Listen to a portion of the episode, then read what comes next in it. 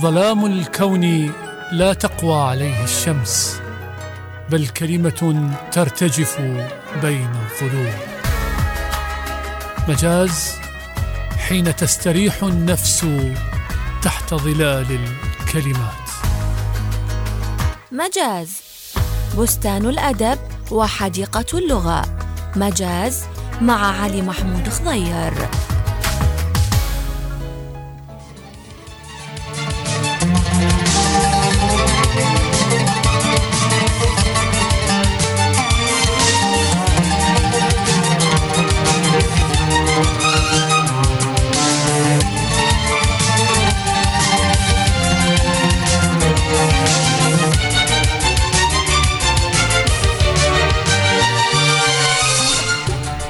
حياكم الله أحبتي أصدقائي. لقاء جديد من لقاءات مجاز من راديو تايمز سكوير بتردد 102.5 FM. فخليكم ويانا.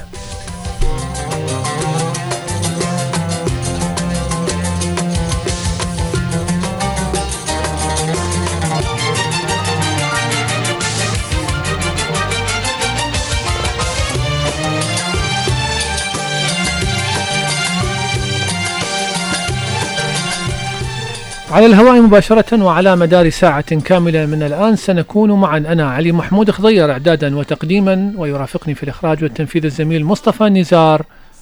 فكونوا بالقرب.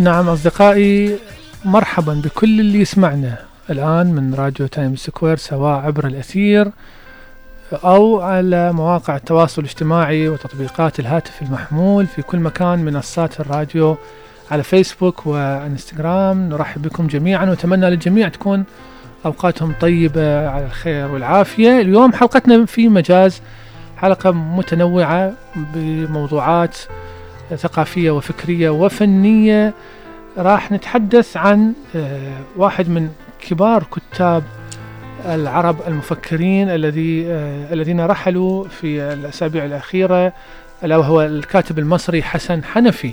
سنتكلم أيضا عن جديد الكتب ونتكلم عن قضية ثقافية مهمة ألا وهي آه، مسألة سطوة وشهرة الكاتب وما الذي يتحكم بهذه العلاقة بين آه، كاتب معين والجمهور. وهل فعلا آه، هناك تأثير لد- لدور النشر أو لفكرة الجوائز أو لفكرة ال- الملاحق الأدبية والمؤتمرات والملتقيات؟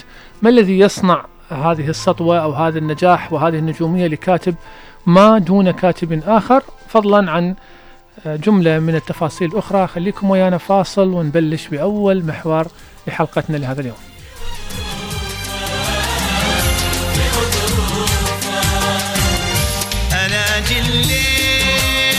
الليل وساهر نجوما واسرح بفكري واسعى لمطلوبا أنا أجي الليل وساهر نجوما واسرح بفكري واسعى لمطلوبا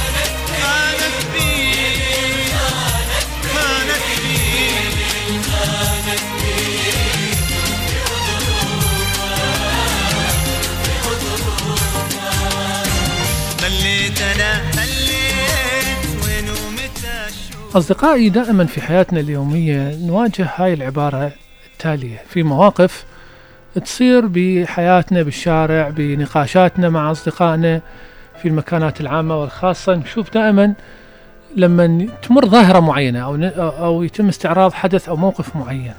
يكون تصرف ب تصرف الشخص منبوذ وغير موفق. يعني مثلا نشوف واحد يضرب السرة في مكان حكومي أو واحد يخربط في إشارة المرور أو في تجاوز أثناء القيادة السيارة. أو شخص يتكلم في مكان عام ومجلس محترم يتكلم كلام آه، مناقض لسياق الحديث. أو شخص يعتدي على الآخرين باللفظ أو بالفعل. شفت غالبا الكلمة اللي ترد بشكل من الأشكال أنه اتركوه هذا شخص متخلف شخص مو مثقف. شنو الرابط؟ ليش دائما إحنا لما نشوف سلوك اجتماعي غير محبذ غير حميد سلوك نشاز نربط القضية بالثقافة؟ وهل الثقافة هي فقط قراءة وكتابة ومطالعة وحضور مهرجانات وملتقيات؟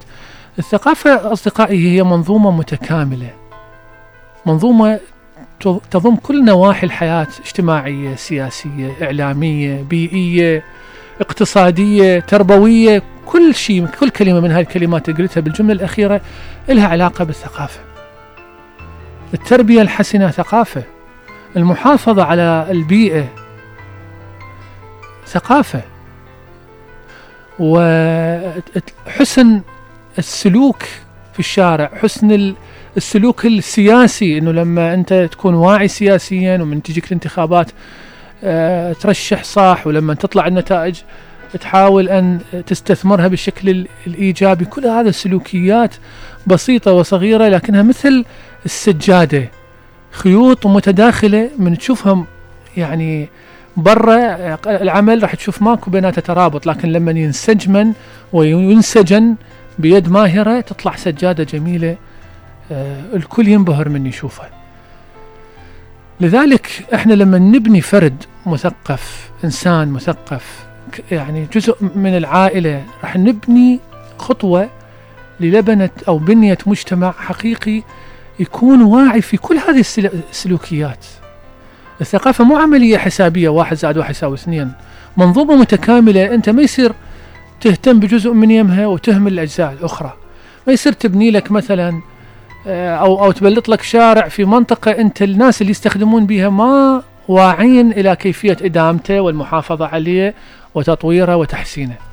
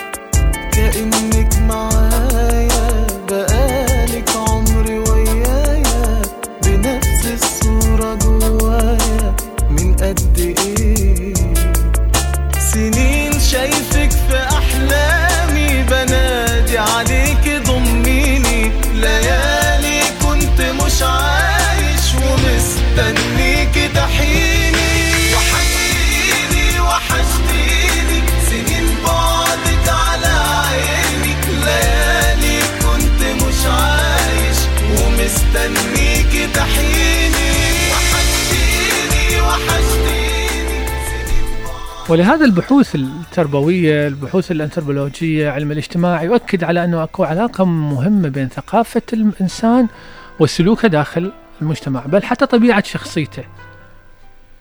ولهذا شفت مجتمعات يقول لك هذا مجتمع هذا مو مثقف. خليني أروح إلى آه، تقرير أعدينا لكم نعرف طبيعة الثقافة وعلاقتها بسلوكيات المجتمع وكيف أنه حتى تبني مجتمع حقيقي جيد منضبط عليك أن تهتم بثقافته في كل النواحي. مو بس مجرد أنه يقرأ صحيح أو يكتب صحيح أو يروح المدرسة ويأخذ شهادة عليا وهو بالنهاية لما يطلع للشارع يتصرف تصرفات أبعد ما تكون عن الثقافة. نسمع شهلة محمد في هذا التقرير ونرجع لكم في مجاز. خليكم ويانا أصدقائي. لا تقدم وارتقاء ونجاح لأي مجتمع من المجتمعات إلا من خلال سياسة ثقافية متنوعة ومتعددة تطال كل نواحي الحياة من اجتماعية وسياسية إعلامية وبيئية اقتصادية وتربوية. ولعل أجمل ما يميز الثقافة إنها لا تخضع لعملية حسابية تعتمد على ربح أو خسارة. وما انفتاح ثقافات الشعوب على بعضها البعض سوى دليل على مدى اهتمام وحرص المجتمعات على الدور الذي يلعبه التمازج والتفاعل بين مختلف الثقافات في بناء وتنمية المجتمع والنهوض به. ورغم تعدد مكونات الثقافة فمن العسير أن نحدد أو نصف الإنسان أو حتى نحكم عليه بأنه شخص مثقف إذا ما أخذ في الاعتبار مكون التعليم والمعرفة. لا شك أن الثقافة هي أحد أركان بناء وتنمية المجتمعات. إذ تشكل الركن المعنوي فيه لتشمل كافة الجوانب غير المادية والمتمثلة في القيم والأفكار والتقاليد والموروثات والأذواق وغيرها من الجوانب المختلفة التي يختص بها مجتمع معين عن غيره من المجتمعات. لذلك فإن أي محاولة للفصل بين الثقافة وبناء وتنمية المجتمعات هي محاولة فاشلة.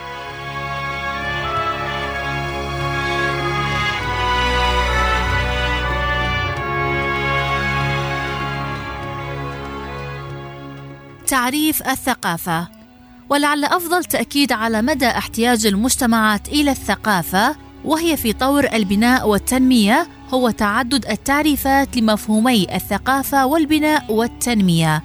وسنكتفي في هذه المساحة بتعريف يبدو أنه أفضل تعريف أعطي للثقافة والذي جاء أثناء انعقاد مؤتمر اليونسكو للثقافة عام 1982 وهو الثقافة هي التي تمنح الإنسان قدرته على التفكير في ذاته مما يجعل منه كائنا يتميز بالإنسانية المتمثلة في القدرة على النقد البناء المعتمد على المعرفة والإدراك والمقرون بالالتزام الأخلاقي. ومن خلال الثقافة نهتدي إلى القيم ونمارس الاختيار وهي وسيلة الإنسان للتعبير والبحث عن مدلولات جديدة. هناك علاقة بين ثقافة المجتمع وشخصية المواطن الذي يعيش في إطاره. وكما أن المواطن يولد داخل مجتمع ما فهو يولد أيضا داخل ثقافة خاصة تشكل شخصيته. فالثقافة هي الإطار والأساس والوسط الذي تنمو فيه الشخصية وهي التي تؤثر في أفكاره واتجاهاته وقيمه ومعلوماته ومهاراته وخبراته ودوافعه وطرق تعبيره عن انفعالاته ورغباته. وتدل البحوث التربوية والأنثروبولوجية على أن طابع الشخصيه ذو علاقة وثيقة بنمط الثقافة الذي تخضع له الشخصية أي إن الشخصية مرآة تعكس بصدق صورة الثقافة إن الشخصية ممثلة للثقافة التي نشأت فيها.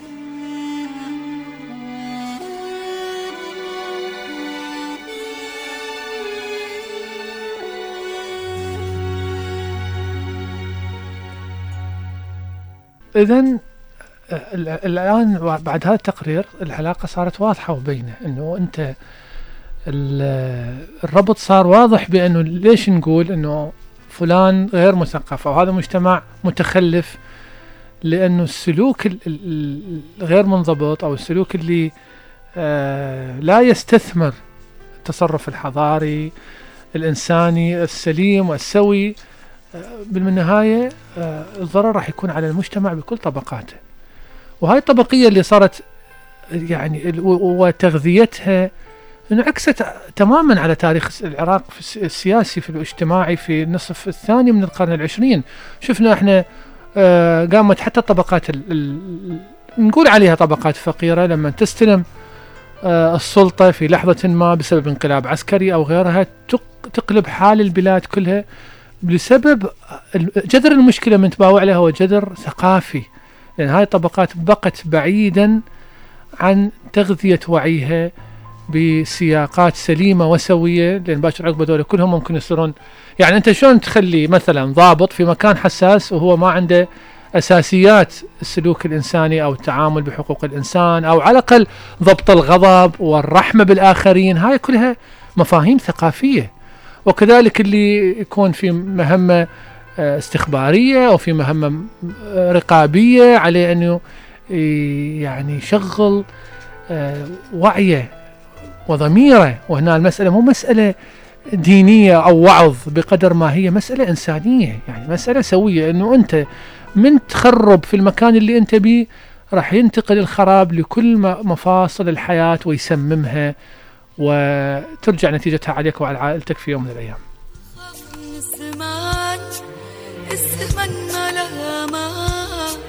خف من اللي كل مانك في إيديه تامنا لو حبيبك ما وفالك لو حبيبك فيك خاف. إيش ترجي من زمانك النتيجة باينة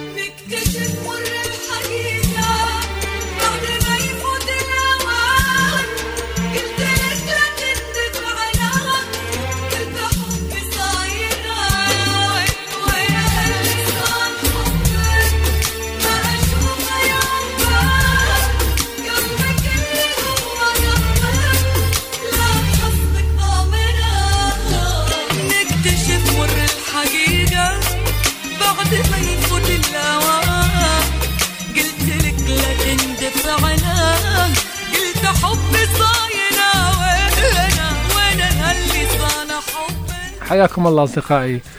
بالأدب والثقافة والفن والرياضة وكل المجالات الحياة أكو دائما نجوم أسماء لامعة وأكو درجة ثانية ثالثة وأكو الكتاب العاديين المغمورين. لكن هل مسألة الشهرة معيار حقيقي لجودة الكاتب أو لجودة ما يكتبه؟ حقيقة هذا سؤال مهم لأن خلينا نعرف فت قضية معينة. أنه إحنا في زمن المعايير بيختلفت. قبل بالسابق أنت من تكتب قصيدة توديها إلى جريدة والعراق كله كان بيه جريدتين ثلاثة أربعة. هاي الجريدة تستلم يستلم البريد ويروح إلى محرر والمحرر هو كاتب مرموق مو كاتب اعتيادي يخلونه محرر يقرأ ويشوف المادة تستحق أو ما تستحق وينشرها.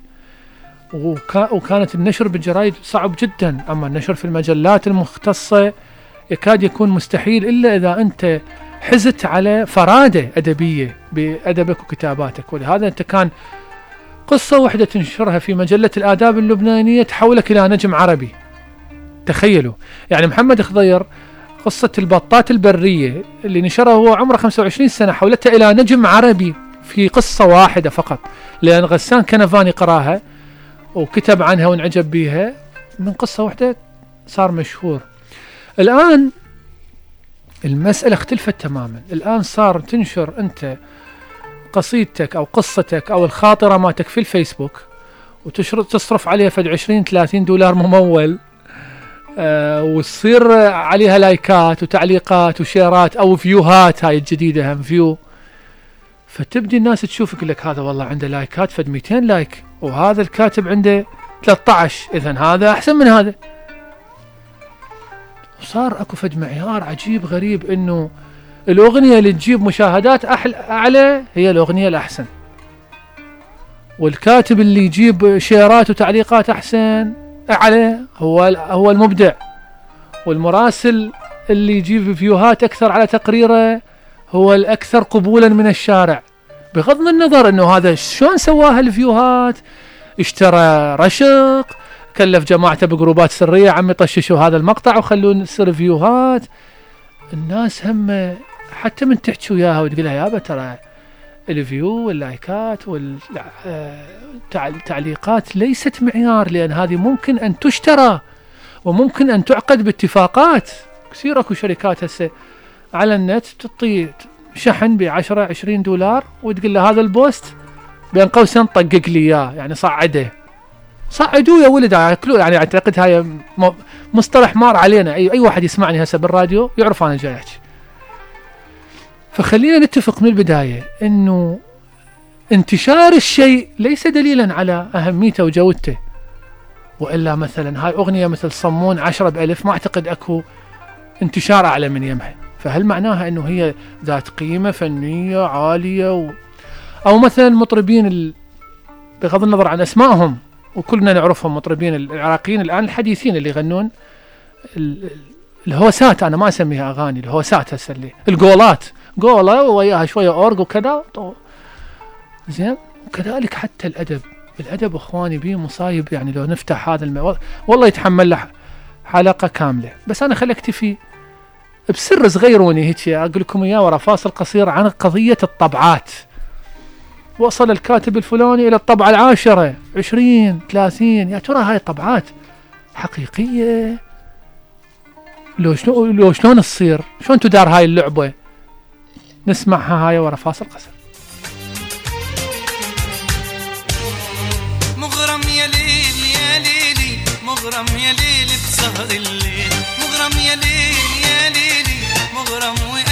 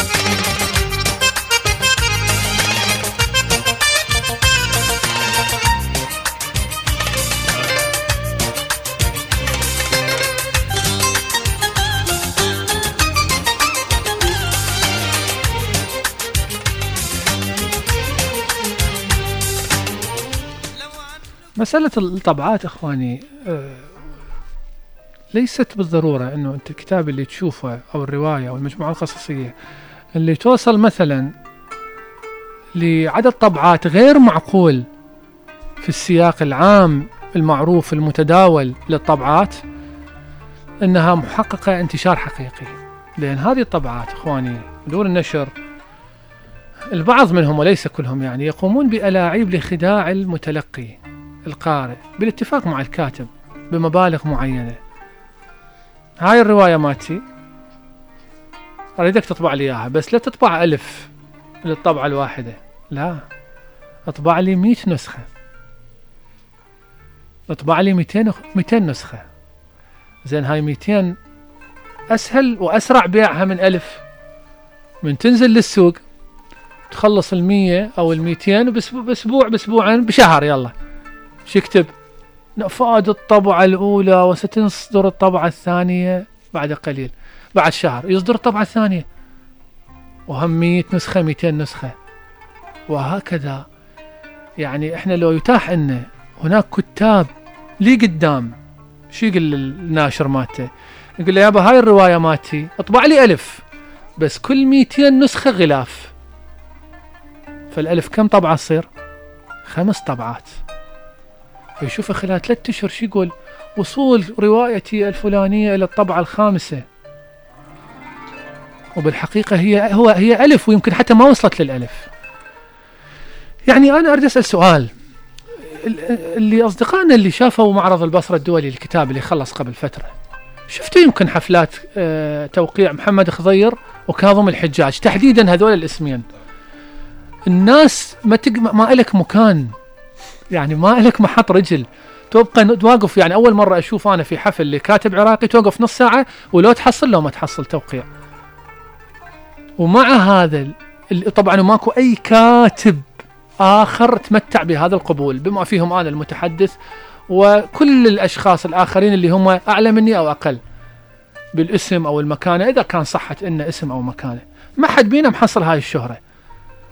من تروح لناشر الرافدين أو سطور اللي هم ناشرين لمحمد خضير وكاظم. تقول له يابا خلصت الطبعة مال أستاذ كاظم؟ يقول لك لا. خلصت الكمية اللي جايبها أنا بس الطبعة موجودة عندي بالمخازن.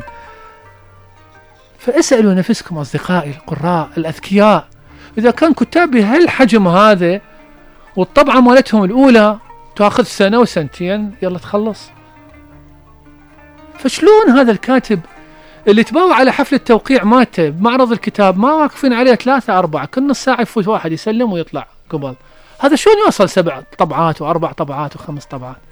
يوصل بهذه الطريقة. فإذا هذه الفقرة إلها قيمة أو أهمية فإنه توعينا إنه عدد الطبعات مو معيار عدد اللايكات مو معيار. اقرأ وشوف قيمة ما تكت ما مكتوب. هل بي جديد؟ هل بي مميز؟ هل بي خصوصية باللغة بالاشتغال؟ بي جدة ما ما مقلد ما بايق ما ماخذ ما ما ما ما. خلينا قراء واعين. أنا عندي وا... قارئ واحد واعي أحسن من ألف قارئ مغفل مع الاعتذار. مع الاعتذار. إحنا نريد قراء واعين لأن هم اللي يصنعون عملية يعني إحنا ما نريد ثقافة مقنعة مثل البطالة المقنعة. أنا مو بس أجيب الكتاب وأحط وياه قص قهوة وسيلفي وكذا وصرت يابا. لا علي أن أكون آه، واعي وأن أعاقب وأثيب. شلون أعاقب وأثيب؟ أنه أختار الأدب الجيد وأقرأ الأدب الجيد حتى أغذي نفسي غذاء صحيح. تماما مثل ما أنت تنتخب لنفسك الأكلة الزينة. تروح المطعم جيد ما تروح تاكل أكلة بسيطة في مكان ممكن. تسوي لك إسهال أو تسوي لك تسمم مثل ما هسه موده التسمم الصايرة. فاصل ونروح إلى تقرير يتحدث عن هذه النقطة بس من وجهة نظر أخرى وهي دور الإعلام والمؤتمرات الأدبية والنقد في صعود كاتب ما و آه، نسيان كاتب آخر.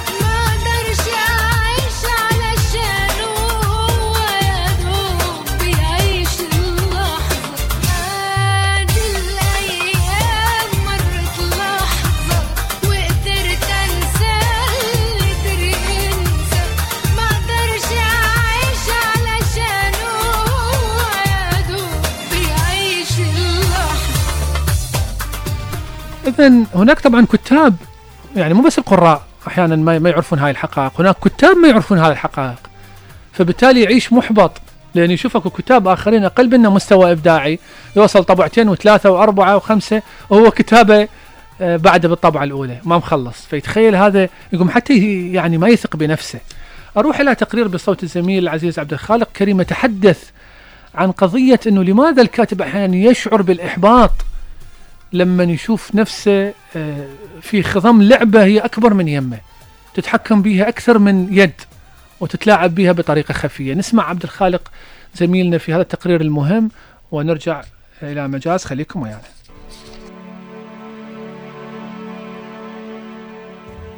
لماذا يبدو الروائي العربي محبطا؟ في أماكن كثيرة من العالم تتعدد أشكال الاعتراف بالكاتب وتزداد كما ونوعا.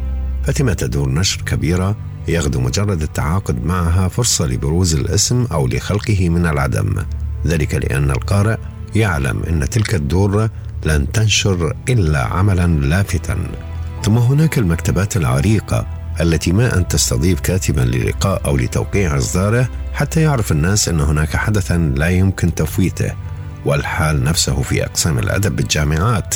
التي إن التفتت إلى منتج منحته ما يكفي من الضوء كما لا يمكن إغفال الملاحق الصحفية الأدبية ودورها المعروف في الإضاءة على الكتب الجديدة وتجارب أصحابها. وأخيرا هناك الناقد الذي تشكل قراءاته علامات تقود وتعرف بالأعمال التي تستحق.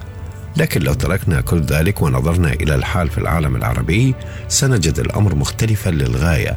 فلا تملك دور النشر تلك السطوة الهائلة لدى القراء بحيث تمنح كتابها اعترافا مباشرا بمجرد النشر وليست ثمة مكتبات ضاربة في العراقة بل هي آخذة في التحول شيئا فشيئا صوب الانكفاء والاكتفاء ببيع القرطاسية والمستلزمات المكتبية. ولا يشكل حضور أقسام الأدب شيئا يذكر خارج أسوار الجامعات والمجتمع الأكاديمي. والملاحق الأدبية في غالبيتها فاترة وتحتضر إسوة بمجمل الصحافة الورقية. أما النقد فأكثره يبحث عن الضوء عوض القدرة على منحه. لذلك نرى الناقد بدل أن يكون كشافا عن الأعمال الجديدة الجيدة يلهث خلف العمل الرائج على أمل اقتسام تلك الهالة مع صاحبه. أو يتعمد الضجيج حتى يلفت انتباه من يستطيع وضعه في لجنة تحكيم.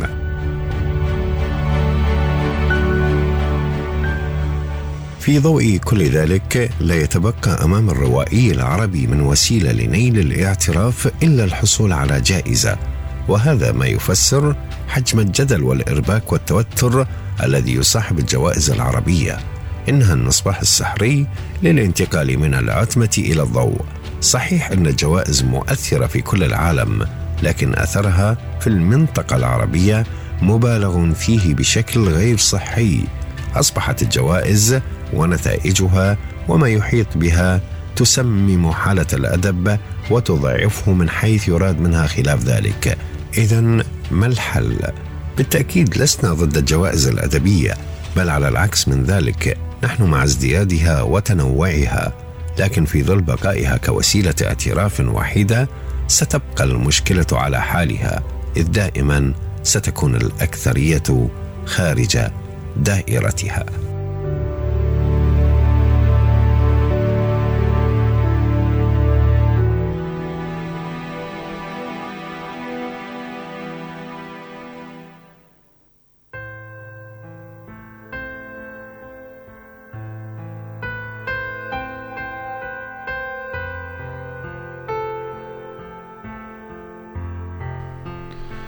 نعم أصدقائي ال- هذه الخلاصة مهمة إنه حتى لا لا الجائزة ولا التكريس الذي يصنعه دار نشر معينة حول أسماء معينة تخلي القارئ يغفل يغفل عن باقي ما هو موجود ومتنوع من أسماء وتجارب وخصوصيات.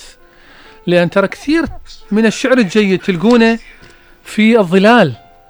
ذولي وكثير من الكتاب والروائيين تلقوهم في الظلال خاصة الكاتب الحقيقي المجتهد اللي ما يرضى أن يلعب هذه الألاعيب أن يدخل في حالة من الاتفاقات وحالة من التزوير والتنسيق المعين من أجل أن يدفع بنفسه أو باسمه إلى الواجهة. لأن بالنهاية صدقوني أصدقائي قد ما يصعد الكاتب أو المطرب أو حتى اللاعب لاعب كرة القدم ممكن أيضا يصعد بطرق غير شرعية. فهو صعود مؤقت لأن مجرد القارئ راح يشوف كاتب حقيقي آخر يوقع بيده كتاب حقيقي راح يقول هاي وين أنا؟ إيش كنت اقرا هذا شلون كان ضاحك علي؟ مثل ما لاعب كرة القدم اللي يصعد لنادي معين أو لمنتخب معين بالواسطة مجرد يبين موهبة كروية جديدة راح يزيحها ويصعد بدلا عنه. شاء أم أبى؟ اذا مستمرين وياكم في مجاز وأسلم على كل اللي يسمعونا الآن ويتواصلون ويانا. شكرا لهم ولتعليقاتهم وسلامهم. شكرا لصديق البرنامج الأخ أحمد أبو أمير من ميسان. نعتز حقيقة كثيرا بكل اللي يسمعونا في البصرة وخارج البصرة وحتى خارج العراق. حقيقة جاي تجينا رسائل مفرحة آه، تخلينا على- في غبطة حقيقة إنه نقدم كل جديد وممتع ونافع لمستمعينا الكرام.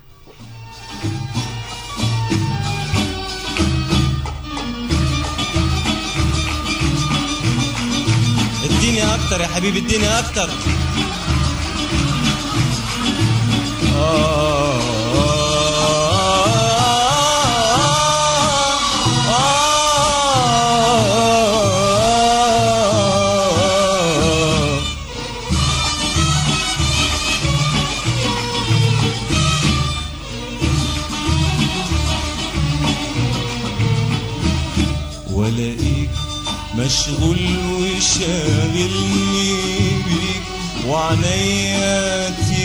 عليك وكلامهم يبقى عليك وانت تداري ورايك. واصحى من الليل اناديك وابعت روحي تصحيك قوم ياللي شاغلني بيك جرب ناري ألاقيك. مشغول وشاغلني بيك وعنيا تيجي في عليك وكلامهم يبقى عليك وانت تداري ورايك. واصحى من الليل اناديك وابعت روحي تصحيك قوم ياللي شاغلني بيك جرب ناري. مشغول وشاغلني بيك وعنيا تيجي في وكلامهم يبقى عليك وانت تداري ورايك. واصحى من الليل اناديك وابعت روحي تصحيك قوم ياللي شاغلني بيك. جرب ناري الاقيك مشغول وشاغلني بيك. الاقيك مشغول وشاغلني شاغلني شاغلني. وعينيا عينيا تيجي في عينيك وكلامهم يبقى عليك وانت انت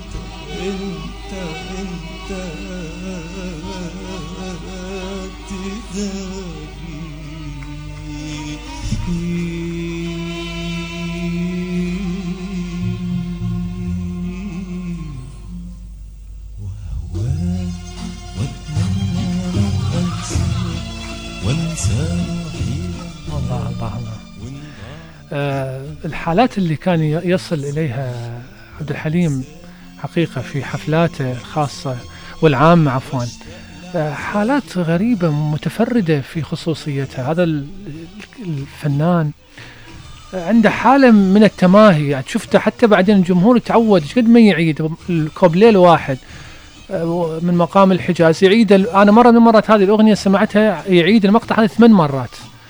ويوصل للمرة الثامنة المفروض الجمهور مل بعد خلاص.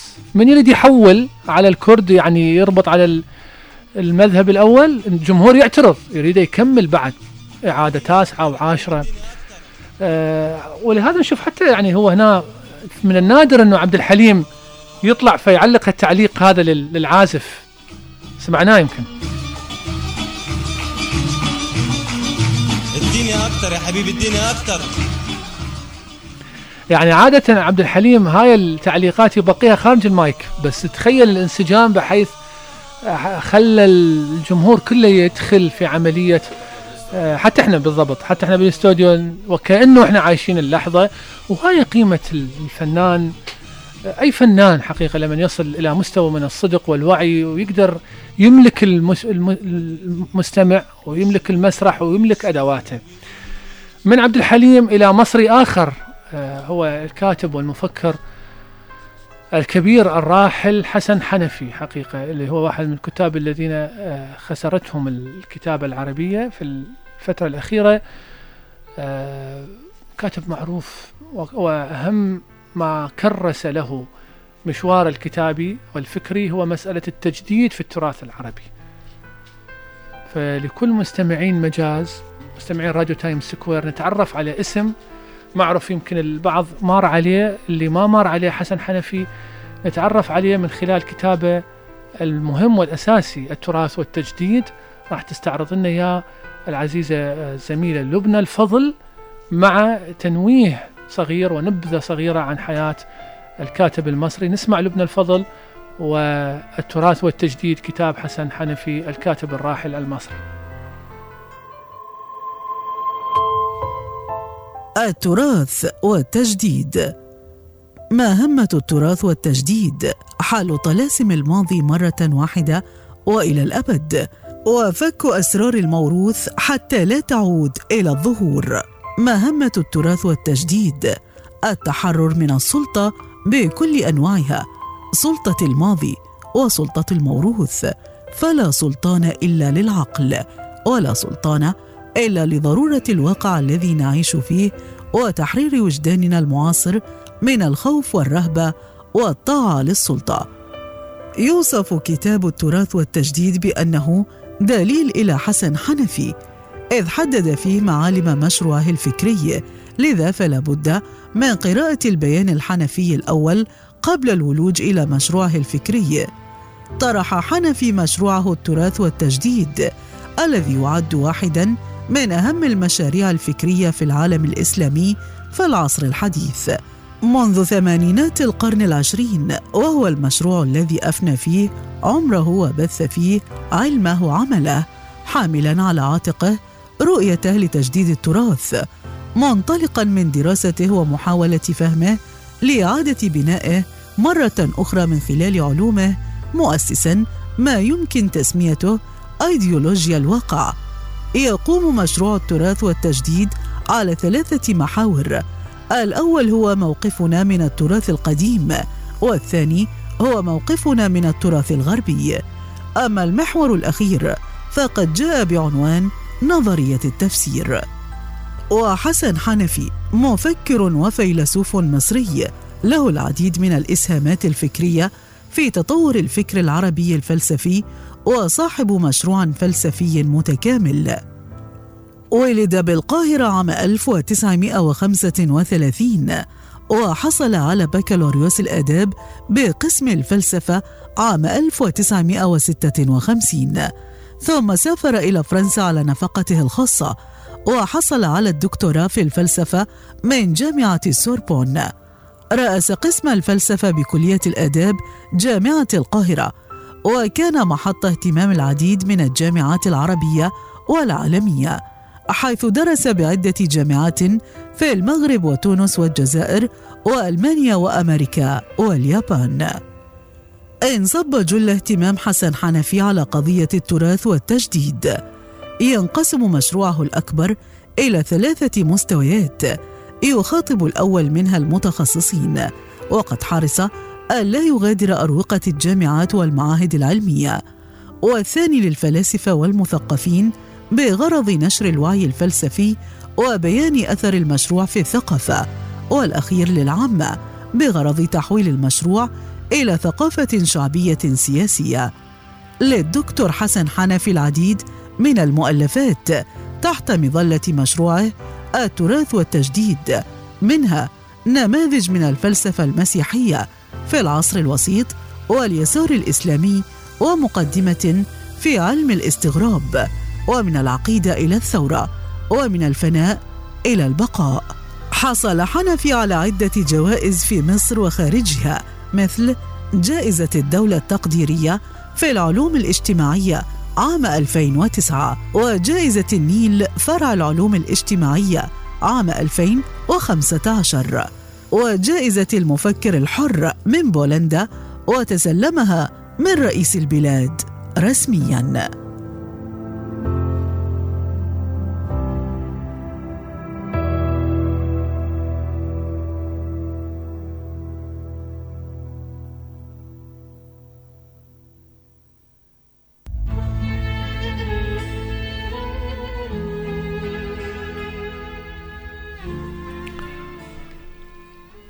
يقول أبو نغاس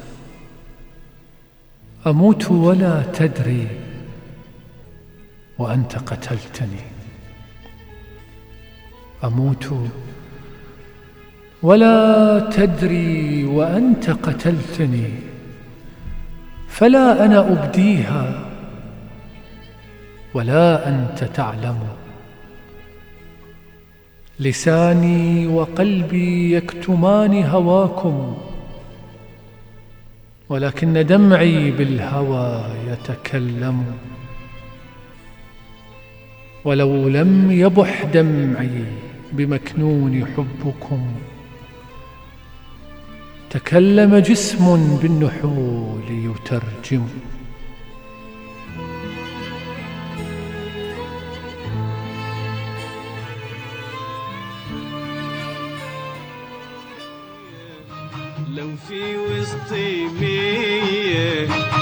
ما يخفاش علي علي ما يخفاش علي حبيبي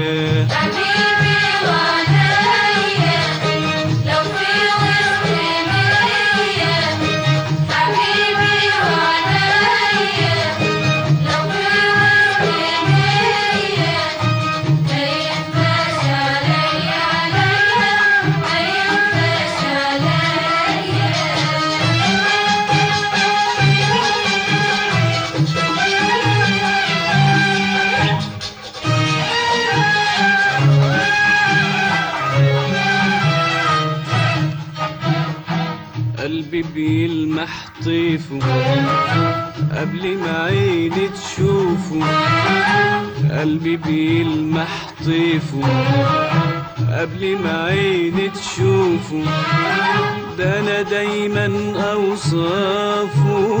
بتخيل في عينيا ساعة لما بيظهر وطريقه بينور.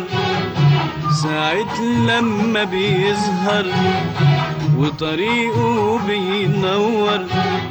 مش ممكن أتصور ابدا غيره يأثر فيا غيره غيره يأثر فيا.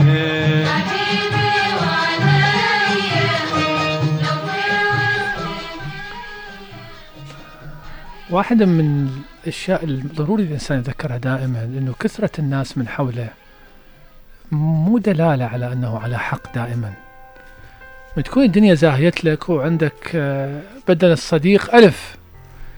تأكد أنه هذول الألف لم يمتحنوا في لحظة ما. ربما لما يصير الامتحان أو المحنة تعرف بها صديقك الحقيقي من عدوك.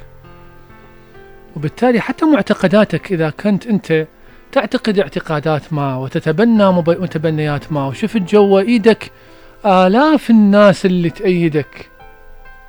مو بالضرورة أن يكون هذا المعتقد أو الفكرة اللي مؤمن بها صحيحة أو حقيقية أو تنتمي إلى الحق.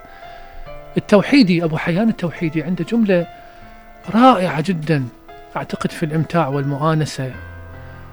يقول الحق لا يصير حقا بكثرة معتقديه.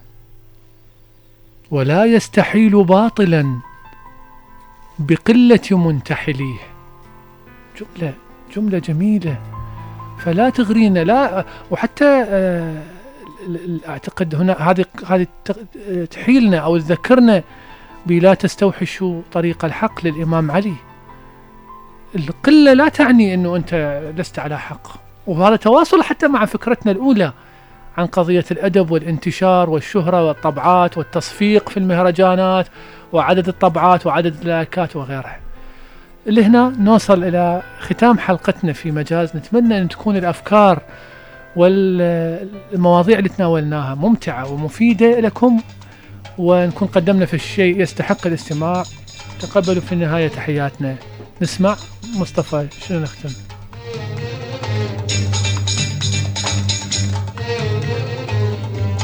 أصاحب مين؟ أنا صاحب مين؟ وأنا من يوم ما شفت عليك ماليش غيرهم صحاب تانيين.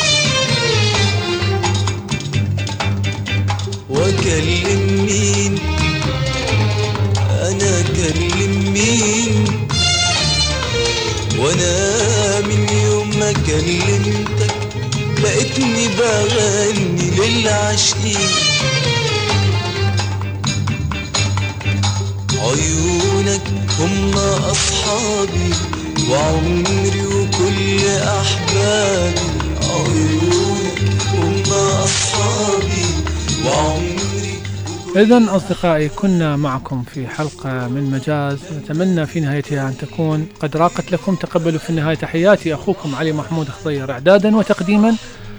وهذه تحيات الزميل المخرج مصطفى نزار. حتى نلتقي لقاء قادم قريب نتمنى لكم أطيب الأوقات مع باقي برامج الإذاعة. كونوا في رعاية الله وحفظه. ظلام الكون لا تقوى عليه الشمس بل كلمة ترتجف بين الظلوم مجاز حين تستريح النفس تحت ظلال الكلمات. مجاز بستان الأدب وحديقة اللغة. مجاز مع علي محمود خضير.